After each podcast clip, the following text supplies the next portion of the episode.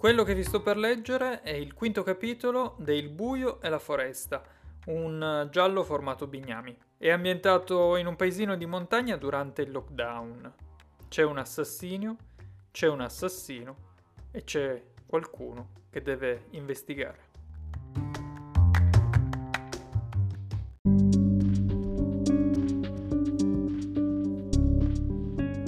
Quando Jack giovane pastore tedesco dell'unità cinofila cominciò ad agitarsi, la gente che era al suo seguito comprese che da lì a breve avrebbero trovato qualcosa su cui indagare. Il cane aveva passato le ultime ore ad annusare una vecchia maglietta del gestore del fast food e a cercare nell'aria tracce di una sua presenza. Il bosco che stavano setacciando però era una fonte inesauribile di odori e per l'aspirante Techile Bonetti il compito che gli era stato affidato non era affatto semplice. C'era l'umidità a complicare le cose, ma c'erano anche i numerosi aromi della terra, delle piante, delle cortecce degli alberi calpestate.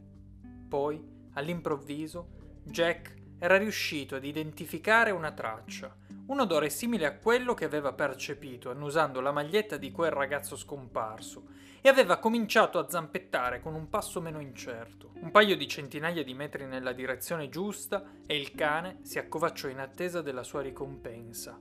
A poche decine di centimetri da lui sbucava una mano, da dietro un grosso masso. Corrado, cosa diavolo stai facendo? Domandò la signora Mariuccia quando vide il marito impegnato a contare il numero di proiettili che era stato tanto previdente da portarsi in quella che teoricamente sarebbe dovuta essere una breve vacanza in montagna. Mariuccia, c'è un assassino in paese. Te ne sei resa conto oppure no?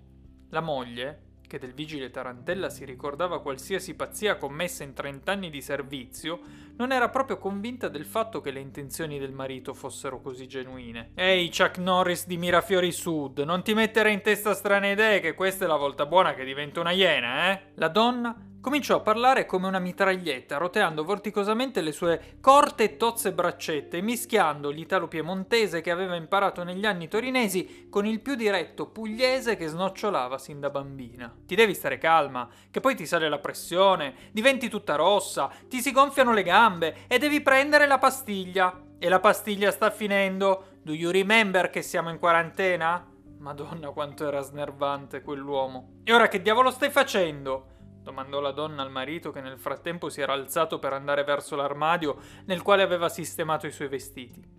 Metto una camicia, rispose l'uomo con stupore e tutta la naturalezza della quale era capace. Lo sapevo che avrei dovuto portare quella bianca, stava mormorando tra sé e sé mentre spulciava in modo goffo tra tutte quelle che aveva messo in valigia. Poi ne tirò fuori dal mobile una di cotone, tessuto sottile, tinta unita color rosa e la indossò. Corrado, sollecitò la donna che a questo punto era un po' oltre lo spazientita.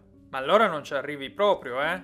Sotto la fondina si mette sempre una camicia, sbottò Tarantella, che poi, una volta indossata una giacca in pelle color marrone, salutò la moglie e uscì di casa infrangendo la regola numero uno della quarantena. Gli hanno fracassato la testa. Il ragazzo è stato colto molto probabilmente alle spalle e poi è stato percosso più e più volte disse il tenente Ivaldi cerchiando con una penna rossa il punto esatto della ferita ritratto su una fotografia. Erano le prime luci del mattino e dentro il container adibito centrale operativa dell'unità di crisi della protezione civile faceva ancora freddo. Inutile dire che l'assassino è ancora qui in paese. Nessun altro manca all'appello e nessuno può essere arrivato dall'esterno, quindi Ivaldi venne distratto da Jack il giovane pastore tedesco dell'unità cinofila, che cercava di attirare l'attenzione dei presenti facendo più e più volte avanti e indietro dal tavolo attorno al quale erano seduti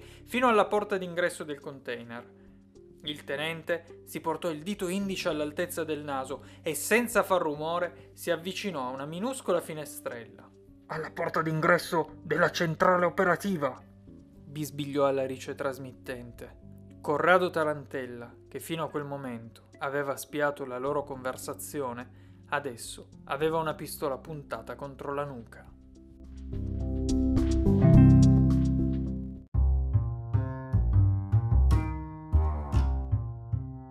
Questo era il quinto capitolo del Buio e la Foresta, se vi è piaciuto ascoltate anche gli altri capitoli se non lo avete già fatto e cercate uno dei miei libri su uno shop online oppure in libreria. Ne ho pubblicati due, Le colpe del nero, edizioni del Capricorno 2018, Calma e Karma, Golem Edizioni 2020.